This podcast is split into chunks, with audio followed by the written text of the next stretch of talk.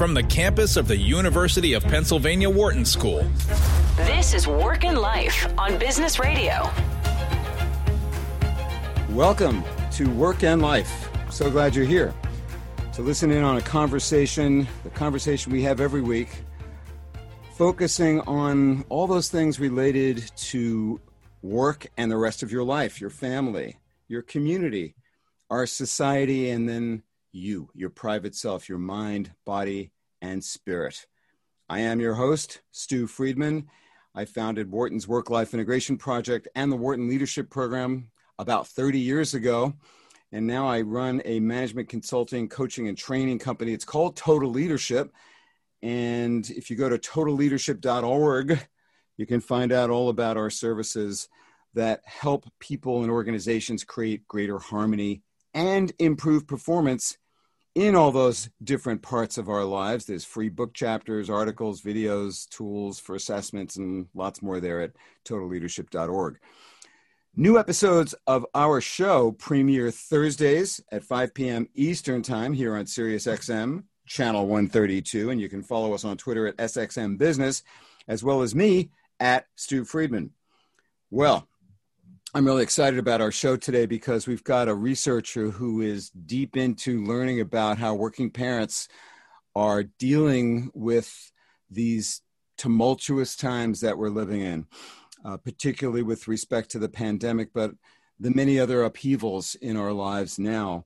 Uh, and all indications are that uh, working from home is going to going to be a thing that it wasn't in the past, much more normal now. And so, what does this mean for those mothers and fathers who need to not only continue employment or search for employment or shift their employment, uh, but also for most, also handling childcare responsibilities and teaching uh, for for many of us. My guest today has been studying the impact of the pandemic on working parents. She's been out in the field talking to people and how uh, managers, employers, working parents can thrive during these difficult times. I am delighted to welcome Dr. Dana Sumpter to today's program. Dana is an associate professor of organization theory and management at Pepperdine University's Graziadio School of Business. Dana, welcome to Work and Life. Hi, Stew. Thank you so much for having me. Pleasure to be here with you. Well, it's great to be here. Let me tell listeners just a little bit more about you before we jump into the conversation. Dana's research employs a cross cultural lens because she likes to travel. I think that's the reason. Guilty. that lens in understanding social behavior at work. She studies energy, mindfulness, power, work family enrichment, managerial systems, and work relationships. She's published in a number of professional journals and in popular journals as well, including HR Magazine and The Atlantic. Dr. Sumpter's research has received uh, grants uh, from places like the Center for Innovation Research and Cultural Intelligence and Leadership and other places as well. She's a co founder of the Mindfulness at Work group of scholars and is a member of the Positive Relationships at Work group as well. Uh, she's done award winning international management case studies focusing on women's expatriate human resource experience in Oman. Uh, and I gather she is also a, a, former, she is a former vice president of human resources at a major bank, a global bank. Maybe we'll get into thoughts about what global banks are doing these days as well. Uh, Dana, welcome. Thank you, Stew. I appreciate the explanation of some of the experiences that I've had that have led me to be very passionate about this topic of work life balance, work life integration. So happy to talk about those topics with you here.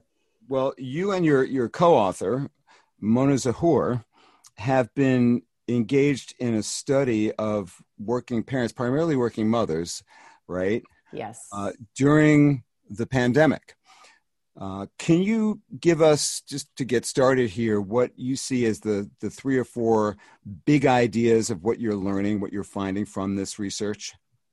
Sure. So, yeah, we, you know, my co author and I have both been very inspired to learn more about the experiences of working parents during this pandemic in part because we saw you know the theoretical opportunity right that this is new territory in terms of how we can understand these issues and and how people make decisions about their work and family choices in this crisis environment but also because we ourselves were experiencing the challenges and navigating the different types of decision making and just again the the uncharted territory in how do we handle juggling all of these balls in our lives? How all do right, we? So let me ask, what is what's your family structure, if I may ask? Sure. You're, yeah. you're dealing with these issues yourself. What what's what what's the setup in your life? Yeah, I am married. Uh, my husband and I both work full time. He's in sales in the lumber industry, and I'm a professor. And we have two kids who are now four and six. They are, were three and five when the pandemic started. So back in the spring, you know, back in March, when everyone kind of when the pandemic was thrust upon us, and there was the stay at home or shelter in place orders. You know, we had a, a crazy rambunctious three year old. We had a kindergartner who suddenly we had to help distance learn. And we were both frantically trying to do our jobs every day. Uh, my teaching switched from being in the classroom to teaching online fully. Mm-hmm. And then also, of course, there's all the the household responsibilities, right? That no help with cleaning, no help with sitting, or or any of that other help we used to rely upon. So all of those responsibilities were thrust on us kind of suddenly. So that was a, a very, I mean, it.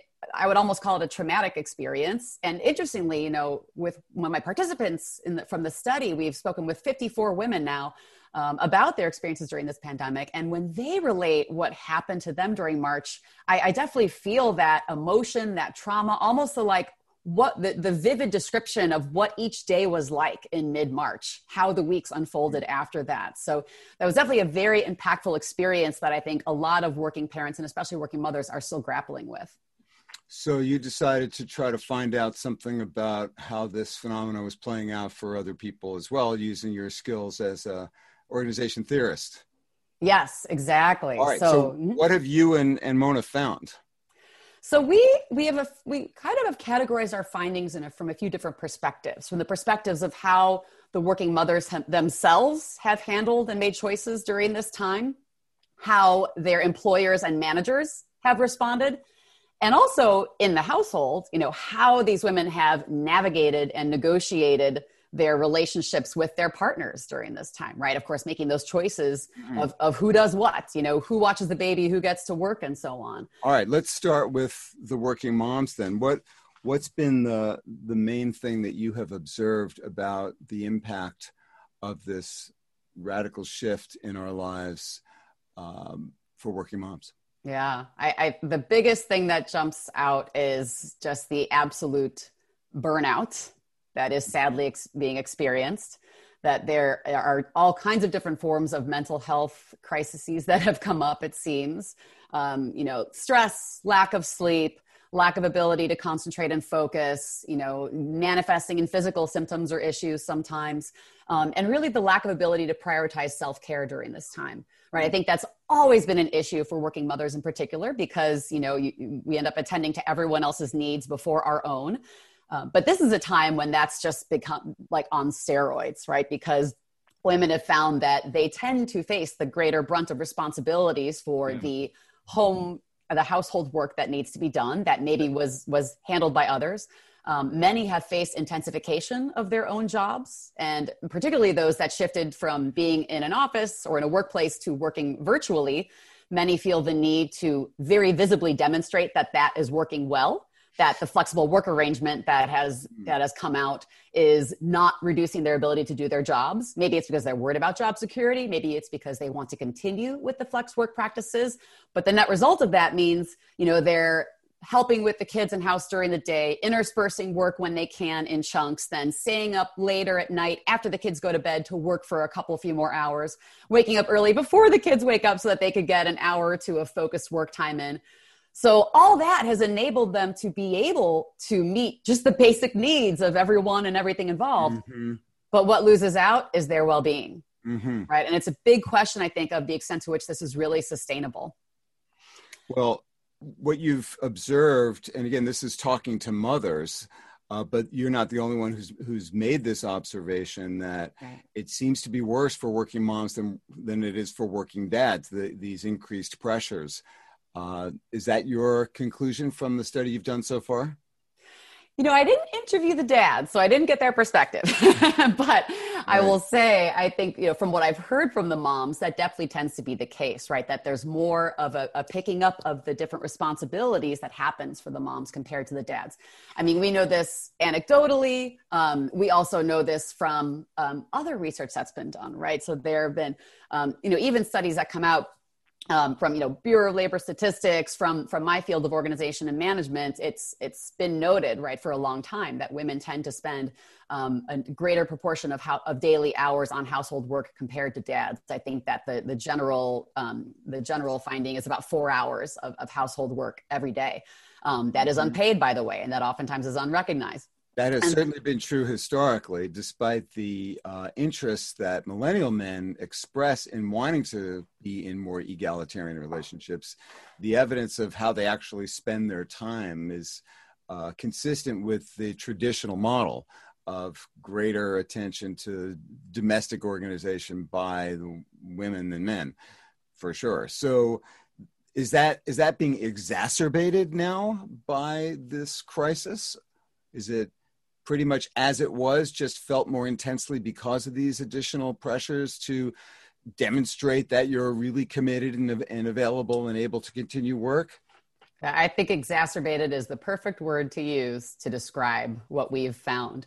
That because there was this kind of, you know, many of the women that we spoke with talked positively about what their work and life arrangements were like before COVID. Because, and by the way, we asked our participants to talk about their work and family choices before COVID and then mm-hmm. during COVID and then what they anticipate in the future, right? So we tried to get this kind of longitudinal perspective. Yes, and, and let me just note that we are going to in this in this hour of conversation get to what you see as the best practices from your research and how people are indeed thriving uh, or able to uh, get through this, and where there are potential silver linings coming out of this with respect to changes in how individuals and systemically how we think about the relationship between work and family life. But please continue.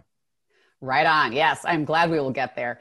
So, you know, the the biggest thing about um, comparing the past to the present, if you will, is that many women that we spoke with spoke positively about how they had their work and family arrangements before COVID. It's like they had put in all this work into crafting the balance that worked for them. And maybe that was negotiated some trade offs with their partner, like, okay, I'm going to drop the kids off in the morning, you pick them up every afternoon, or, you know, something like that, right? So the point is the arrangements had been made, the scaffolding was in place, and things were kind of churning along.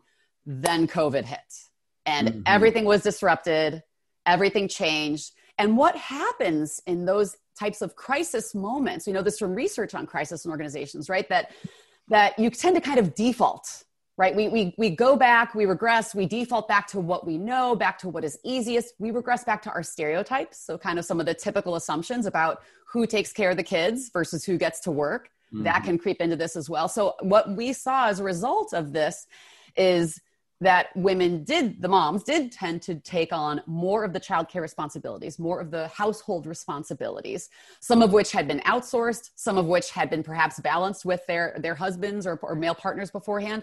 But in this moment of crisis, everything is up for grabs. And so things change very suddenly people were going through trauma and stress. You know everyone had to suddenly become you know household epidemiologist experts which you know none of us not many of us had that expertise before but we're having to learn information on a daily basis for how to make decisions to keep our family safe and healthy. So the stakes are really high for all this. Mm-hmm. so pause you know, there for a moment. I want to remind listeners this is work and life on business radio sirius xm channel 132 i am your host stew friedman my guest is Dr.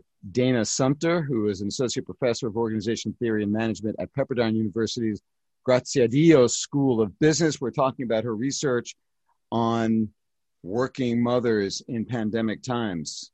Please continue. You were saying, Dana, about what the the the impact of the crisis on exacerbating the the tensions. Uh, let me say that are inherent in interdependent life in the domestic organization as to who does what. Yes. exactly and you know in in reading the the transcripts of the interviews with our participants and the notes we have from those discussions you know one of the the categories that i was using to code the data is called whose job wins because oftentimes right uh, because of the intensification of the household responsibilities that not every in every single case but in the, the vast majority of cases the women tended to take more of that that role um, mm-hmm. that means they had less time for their jobs and so many of the descriptions we heard were you know how to approach everyone's daily schedule in the household. So you know mom and dad would would talk in the morning of okay i have a meeting at this time. You got to take the kids then. Okay i've got to be on zoom then. Let's let's you know let's do lunch together. And so it's like these this daily kind of um, you know triage of how do we attend to the basic needs of our jobs um, oh and by the way take care of the kids who have needs all day long as well. So mm-hmm the, in the vast majority of our participants, the mom's job uh, suffered. Right, that's uh, I think an appropriate Keeping word. Their job use. outside the home. Yes, right. Their their their work. Right, their mm-hmm. work suffered. They either had to reduce hours or the quality of their attention and focus in doing their jobs oftentimes was impaired. Because, now, was that different depending on whether or not they were the primary income earner or they made more money than their male partner? Was, was yeah was there a power uh, dynamic at play there in terms of who got to choose whose job wins? Yeah, great question. So there were actually a lot of different factors that played into these decisions that we were able to unpack. So definitely that, right? Whose job made more money played a role in deciding who gets to work, who has to watch the kids. So if mom made more money, she was less likely to take on additional domestic responsibilities? Sometimes, but not necessarily always. And that's because the needs of the job and or the demands of the manager, coworkers, clients played a role as well.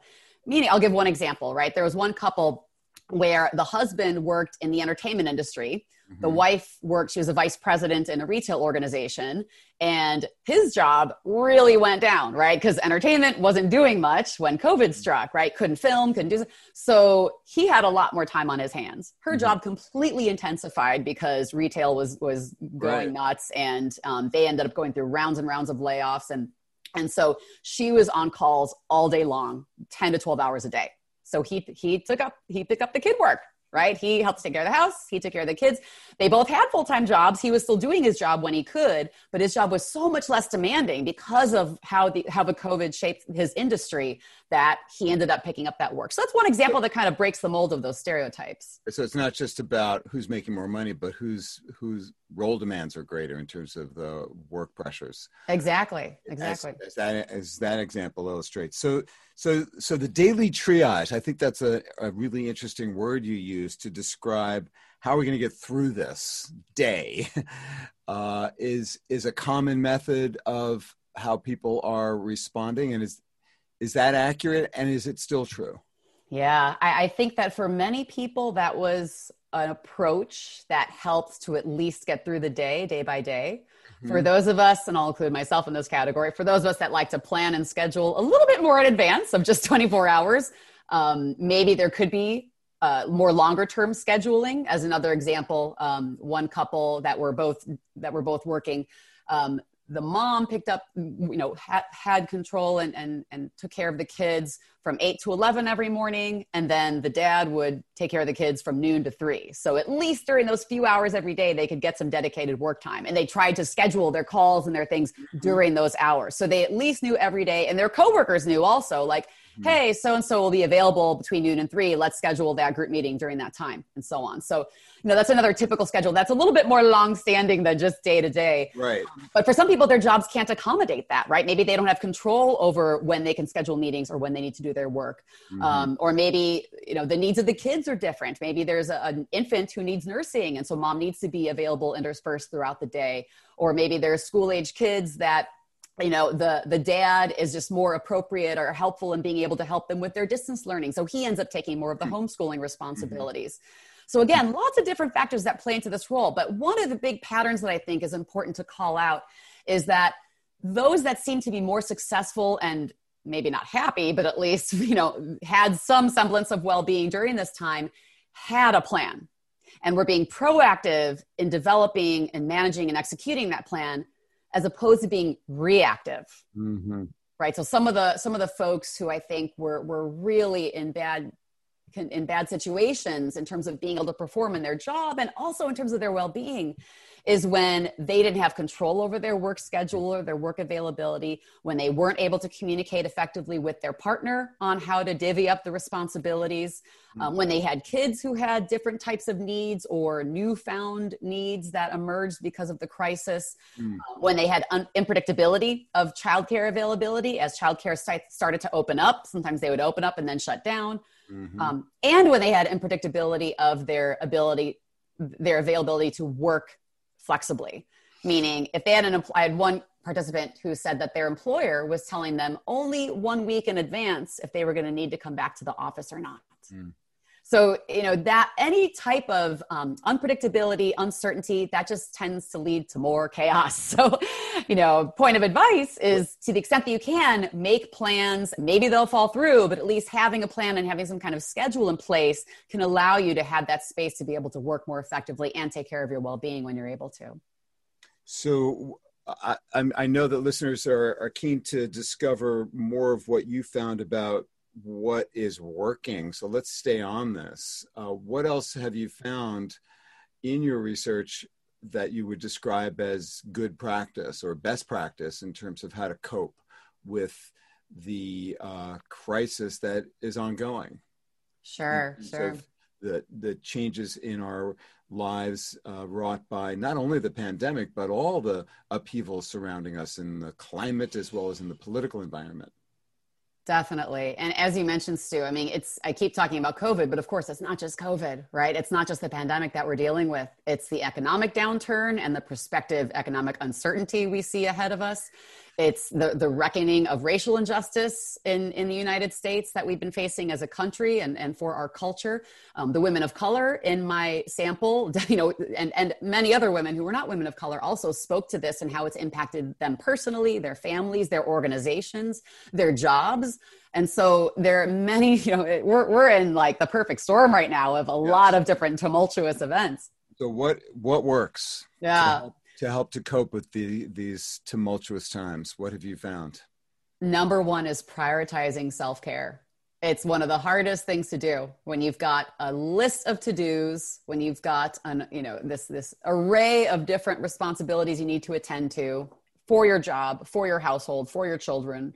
But we really need to take care of ourselves. So I think that one successful practice that I've observed is actually scheduling it and treating it like a meeting that you cannot change. Right. Mm-hmm. So scheduling a workout, uh, a nap, letting yourself sleep in, um, you know, meditation, mindfulness practices. I would say multiple naps during the day. That'd be nice, right? yeah, that, like that's one of my coping strategies, but I'm a 68 year old man that has a lot of freedom and all kinds of privilege that uh, I, I don't want to speak too much further about because I'll start to get hate mail. But yeah, napping is key. Sleep matters a ton. We've, we've talked a lot about that on this show. Oh, um, good. I'm glad. Making self care a priority for, for working moms is by far number one. How and of course what that means is different for every every person in terms of you know how they care for themselves and restore and rejuvenate themselves and give themselves you know the the strength the the power to be resilient in these times of great stress. How then do you see people overcoming the guilt that that accompanies that prioritization Totally. And, and, that that is a great word to bring up because the mom guilt definitely ran rampant in my sample with my participants. Right. There was lots of guilt. And and what's so what's so troubling about this is you know we have these expectations of, of perfection we have these expectations of being the perfect mom being the perfect employee and no one can meet all those expectations those expectations very well may have been unattainable before this year and you know with all the crises that we're dealing with now, they're especially unattainable. So I, I like to think about the word expectations a lot with this situation because you know that's something that we have control over to some extent at least right we can manage the expectations that we have of ourselves in terms of how we're doing at being a mom how we're doing in our job. And obviously, there's partnership that happens with those expectations with your partner, with your kids, um, with your manager or supervisor or coworkers in terms of your work role. But the point is, you know, you can at least manage how you have them for yourself. There were multiple examples of women who talked about um, overworking is, is a term I'll use, like, you know, kind of making sure that you're very visibly working, especially while telecommuting and going above and beyond and really wanting to prove themselves and that they were still just as capable and committed to their jobs during this time. And when I asked probing questions about like, well, where is this coming from, right? Is this your, your manager is pressuring you? Are you getting bad feedback? Right? Almost always it was, well, no, it's not really external. It's, it's pressure I have on myself. It's the expectations I have for myself. So I hmm. think that all working parents, it, you know, it would behoove us all to really kind of sit and take stock and think about what our expectations are for ourselves and that we have every right to reduce those expectations during this time period, given everything that's going on, right? Mm-hmm. We very well may not be able to perform at the same level as we did this time last year. And that's okay, right? This, this, seems like it's lasting forever. It's not going to last forever. At some point, there will be light at the end of the tunnel, and you can so, go back to that. We're going to have to take a break here, but you're saying that working moms should start to be slackers. Is that what you're saying, Dana? well, I think there's a spectrum, right? I don't think we should go to the complete slacker end of the spectrum, but maybe nudging a little bit in that direction I, I to give us the sustainability to keep going forward. it's not funny, and I'm being facetious here. What I, uh, but I do want when we come back from our break to talk about how how you deal with the difficulty of reconciling a need to perform well uh, and to take care of yourself is there a way to thread that needle uh, we will take that up and, and also what employers and, and spouses together can be doing when we come back uh, to our conversation with Dr. Dana Sumpter. I'm Stew Friedman. This is Work and Life on Business Radio, Sirius XM 132. Stay with us. We'll be right back. You're listening to Work and Life on Business Radio.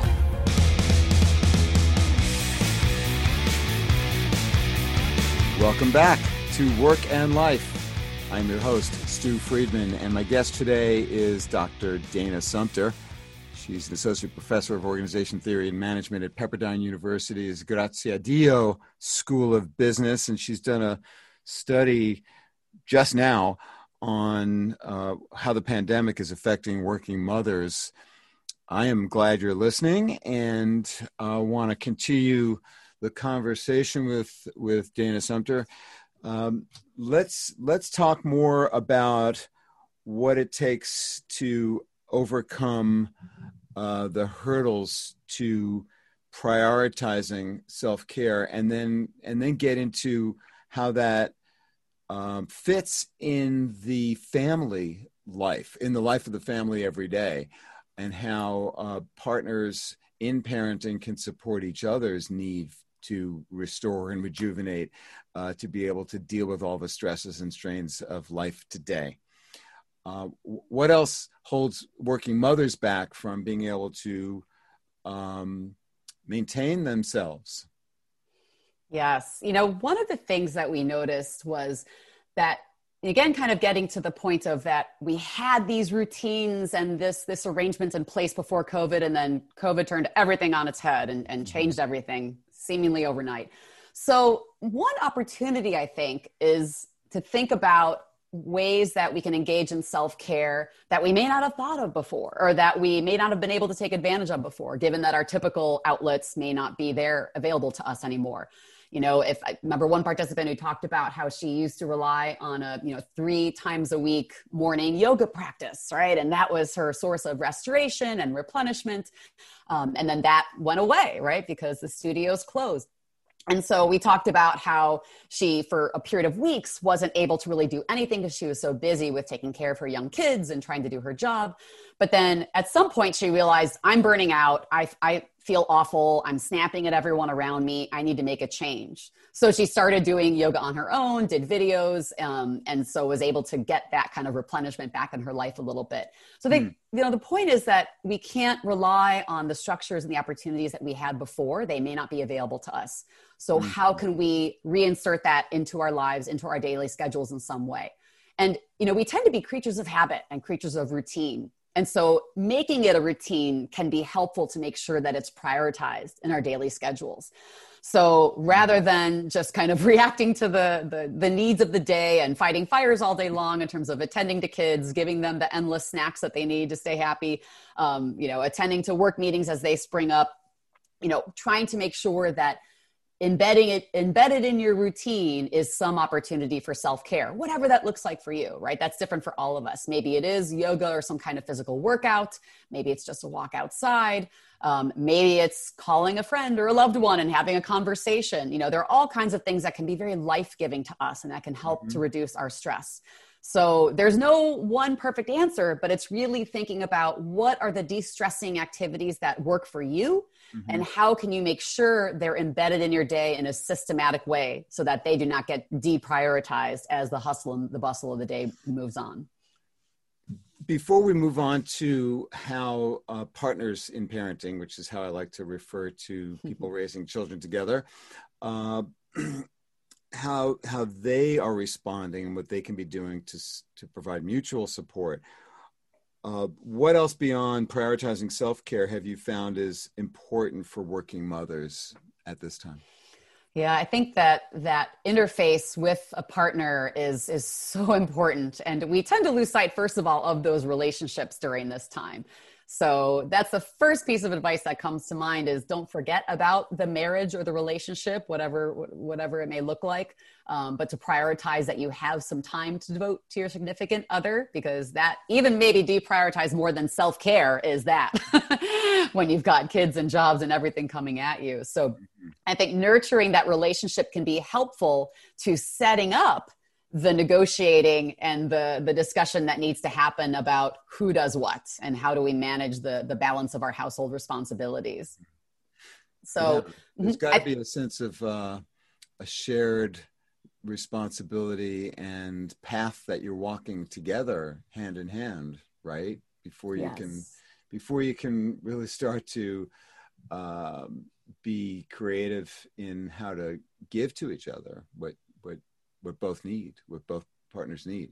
Right. And you agree? And speaking of that word path, that's another really interesting thing that we found as well that yeah. we observed this what I'll call path dependency of who does what around the house and with mm-hmm. the kids, meaning what we tend to do in the past tends to kind of linger and we we tend to make assumptions about that based on how we've arranged things in the past.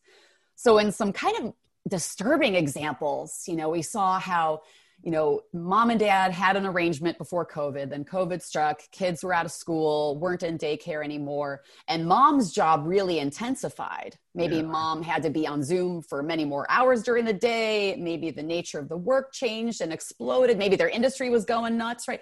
And dad's job did not intensify, but yet she had the same level of household responsibilities as before and there mm-hmm. wasn't room to change. So mom ended up getting incredibly burnt out because she's doing lots more, you know, lots more work compared to before. Um, but there wasn't a discussion about, hey, let's change things up a little bit. Let's let's uh, relook. Let's look at this. Let's maybe rewrite some of the. Why not? Why, why didn't that, that discussion take place when it would seem so obvious to have it? Right, right. I mean, one, one would think. I, so I think there are a couple different things. One is that there obviously is, uh, you know, the stereotype that we referred to before in terms of who is responsible for the kids, right? What is the default, especially in a time of crisis? And I think that's not only mm-hmm. a default assumption that may exist between the adults, but also for the kids. Who do they want during a time of stress? Mm-hmm. You know, who do they come to when they're feeling anxious and uneasy, as we all were feeling during those early months and are still feeling for many of us? So, you know, when kids are coming to mom saying, I need you, I want you, and mom is trying to get work done, what's going to happen right i mean i'm going to take care of my kid like that's just that's just the way it is. Mm-hmm. so i think a lot of those those little pieces of head of the gender roles, the parenting roles, um, resulted in the mom being able to spend less time on her job. And so, so that was. Well, please continue. Yeah, and so I, I, think that that was a part of why there wasn't necessarily an explicit discussion in all couples about, mm. hey, let's relook at who does what around here. But another part of it too is that who has the time? right? Like, right. I think that so many, so many of us, we're so busy doing, we're so busy reacting and just taking care of the needs of the day. Right. We didn't even have the time or the mental energy to have this probably not super pleasant discussion with our partner. Not about, super hey, honey, pleasant. I need you to do pleasant. more. well, yeah. So that that becomes a difficult conversation if the framing is "I need more from you," uh, "I need to do less around yes. here."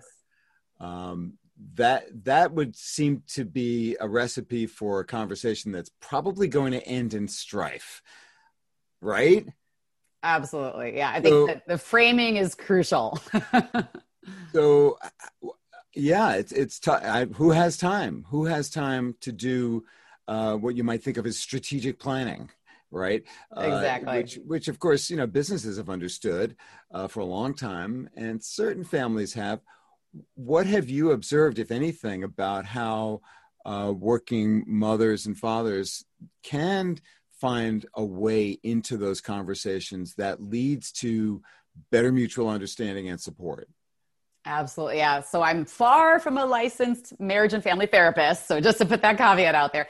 Okay. But, Understood. So, but what I can say is that there were some approaches that seem to be more helpful. And one is exactly as you said, Stew, right? The framing. Like be very aware of how you're framing the discussion. So you're not coming at your partner with this this list of things you want them to do. Um, but it's more starting the dialogue coming from a place of we both have some shared goals right we both agree that we want to have a, a, safe and happy household we both want our kids to, to do well and thrive and we both want to do our jobs and, and, and meet expectations with our work roles so we both agree we all agree there right we're on the same page so starting off from that platform of those shared goals here's what I've been noticing, right? Here are some things that haven't worked for me. Here are some, you know, physical or emotional manifestations of stress or burnout that I've experienced. Here are some things at work that I've dropped that I've not met expectations on. And so we, have got a we've got a problem. So let's talk about how we can address that, right? And so approaching it from a perspective of partnership, we're going to work together. We both have needs that need to be met. And how can we help each other meet those needs in a better way going forward? So I think how you frame the conversation is important. When you choose to have the conversation is important, right? So maybe not at the end of a long day when things didn't go so well, but maybe at a time if you're able to have some space to have a, a conversation with just the two of you without interruptions, whenever that that you know unicorn time may be, um, that would be the right kind of timing to have, so you can be in a good mental place to really engage in those what can be very thorny um, topics of who does what. Um, so it's not coming from a point of contention, but more a point of let's arrive at consensus on a new plan going forward. What else have you found about what um, parenting partnerships can do to um, to build the the strength and resilience that's needed uh, in these in these times of rapid change and terrible uncertainty? Yeah, I, I think another important point that's come out is being able to voice and express our our needs and what we're going through because you know and every every relationship is different right in terms of how much communication there is. But we we did note some participants that were in really enduring different kinds of suffering but they weren't comfortable voicing that to their partners or to their bosses or coworkers. Can you give an example of that? Yeah that, that one participant comes to mind who was really fearful that she was uh, becoming depressed and it was unfamiliar to her. She had never faced depression before. She didn't even have postpartum depression after having her kids, but she was noting things like, you know, physical manifestations like insomnia, um, headaches, and she was also not performing as well at work. Um, she was snapping at her kids a lot, and she felt like she had this kind of heavy, dark cloud and was couldn't mm. find joy throughout the day, especially in ways she had found joy before. So, I mean, gosh, I, I was alarmed just listening to her describe it. My heart was just breaking for her. And I asked her about what what she's done or what she plans to do about it, and she said she felt shameful, like she she was ashamed to admit that she needed help because that wasn't in her nature, right? It, it, it was not a part of her character or her identity as someone who needed help or who suffered from depression, saw it as kind of a form of weakness. Hmm. So she didn't share it with her coworkers, she didn't share it with her husband. She was just kind of experiencing it and trying her best to just plow ahead and keep going. So I think situations like that, you know, we all we all of us working parents need to recognize we all need help. and maybe we're not the type of people who like to admit it, but we all can be on the same page in admitting it these days. And there is no shame in that game. There is no shame in admitting that you need help, that you're facing some personal challenges. And it's just a matter of how we can effectively communicate that to others who need to know. So I would include partners in that category and mm-hmm. also any coworkers, clients, managers, organizational leaders that you're interfacing with because again, this is a situation where gender plays a big role, right? That we know from from re- hang know on, from- hang on. One, let me just jump in here one second and remind listeners: this is Work and Life on Business Radio, Sirius XM 132. I'm your host, Stew Friedman. I'm speaking with Dr. Dana Sumpter about her research on how working mothers are responding to the crazily scary and uncertain times that we're in and, and the things that they can do in their families in their relationships and in their organizations to to find a way through it. Um, so dana you were just saying that uh, you know there are ways of of bringing the needs for help into into your social world that that uh, that are possible even if you're not accustomed to uh, being someone who has asked for help or feels a sense of uh, shame for for for feeling that need. Please continue. Yes, yes. And, and a reason why gender plays an important role in that experience is because of the stigma and the stereotypes associated with working mothers compared to working fathers, right? I mean, we know that practically working mothers experience some negative um, work based d- discrimination, right, in terms of the pay gap, in terms of being more likely to receive negative feedback, and so on. So there's this motherhood penalty and this fatherhood bonus that's been established. Mm-hmm. And so, because of that, we can we working mothers can be less likely to acknowledge that we're facing some kind of challenge or you know less likely to admit that we need help or we need a change or we're not able to perform at our jobs. I mean, many of us would rather jump through all the hoops and bend over backwards to overperform, even though it's killing us in the meantime, because we don't want to admit that we are, you know, we're the working mom who isn't able to handle it. So mm. dads don't face this pressure as much. This is not a blanket statement, of course. There are always exceptions, no. but dads tend not to face that pressure, right? When the kid jumps on dad's lap during a Zoom call, ha ha, oh, that's Isn't so that cute. cute. But when the kids jump on the mom's lap during the Zoom call, there's that stereotype that's fulfilled in that moment. And so she is more likely to be perceived as less competent as a result. Mm-hmm. And that has mm-hmm. really important implications for her career opportunities. So we know this, right? We working women know this. We know that that stereotype exists. We're constantly trying to, to challenge against it and counteract it. So, but, what do you advise based on what you observed in in your research about how to overcome the sense of stigma and shame in asking for help and adjustments? Yeah, it's very tricky because it depends a lot on your work environment, on the mm-hmm. industry that you're in, on the type of support your organization and your manager has for working parents, um, and what some of the prevalent existing stereotypes may be within your, your work unit, because that differs a lot, right? I think ideally, it would be great if we could all you know agree to flip the stereotype and fully integrate our work lives with our home lives and be bold and shameless about it. That would be great right? And i think some women can do that and some women have done that.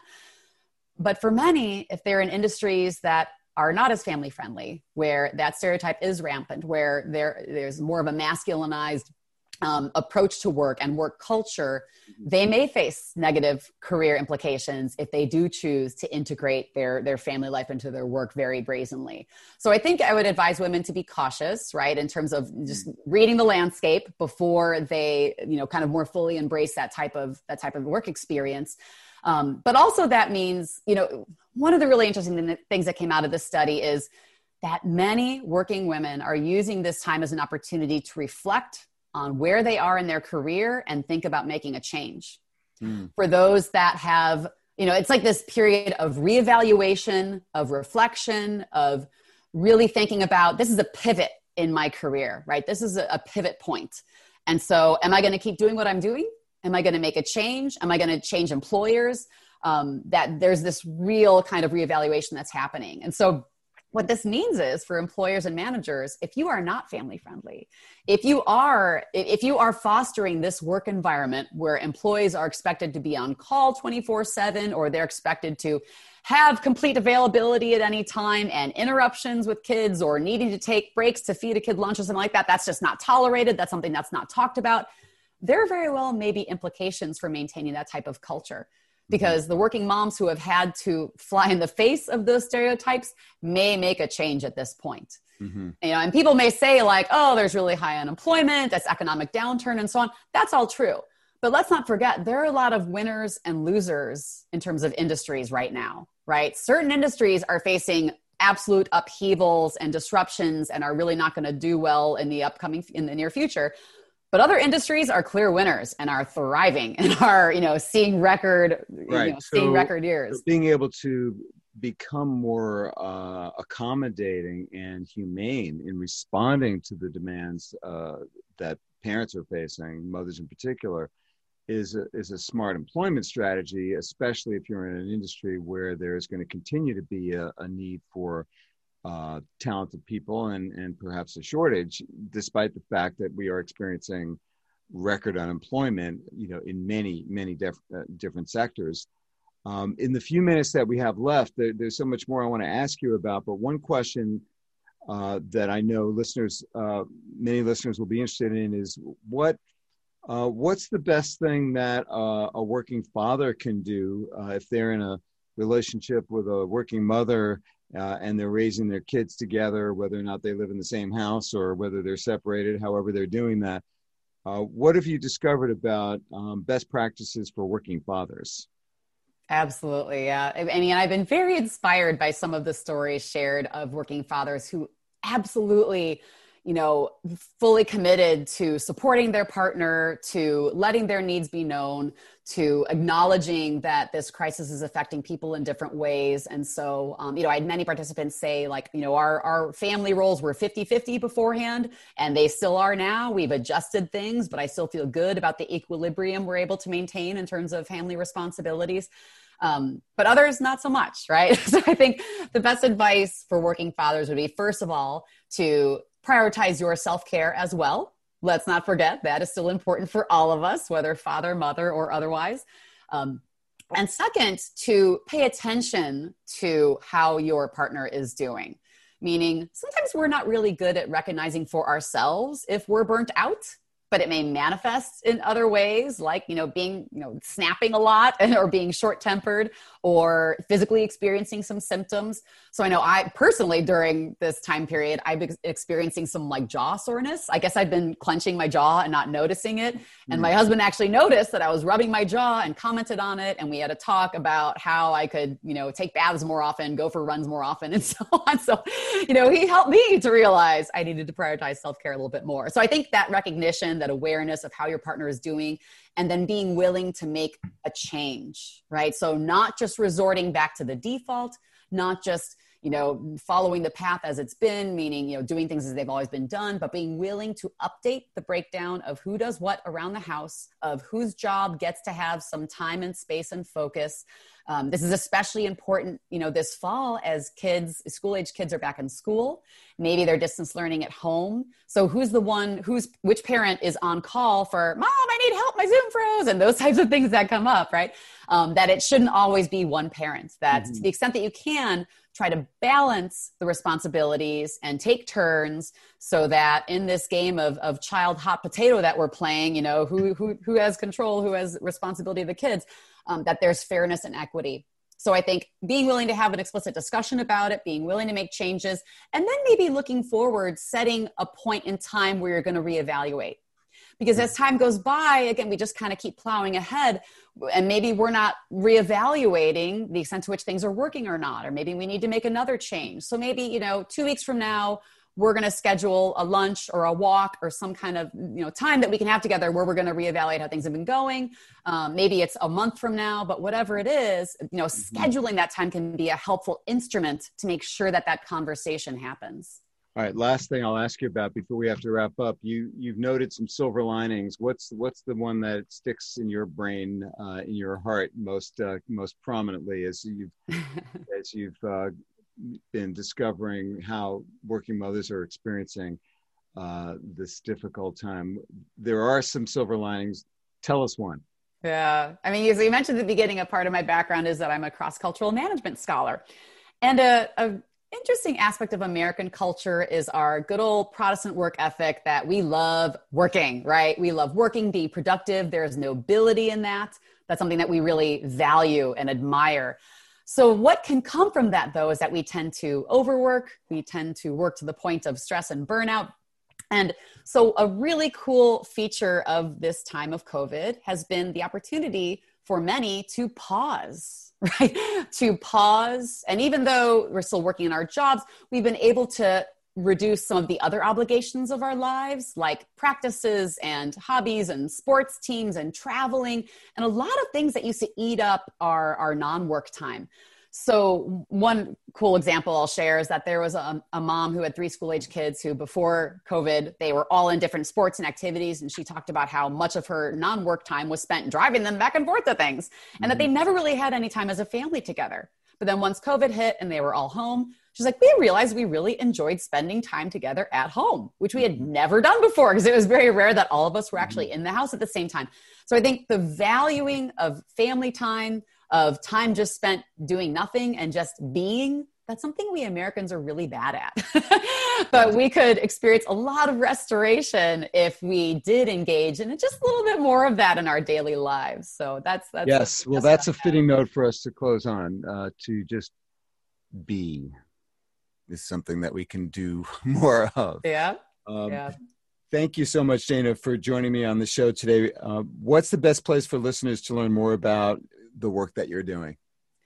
Yes, well, we we are churning out publications as we speak. Um, nothing that I could, uh, not a citation I could give yet. We've had a little sh- a shout out in the Atlantic about it, but um, emailing me at Dana Sumpter, Dana.Sumpter at pepperdine.edu. Um, and I'm going to be creating a, a, a, forum where we're going to be hosting some of the information about the study or following me on Twitter. I put um, updates on there as well. Um, but yes, emailing and Twitter would be the best ways. Dana, thank you so much. Really appreciate it. Thank you, Stew. Pleasure to be here. And thank you for listening.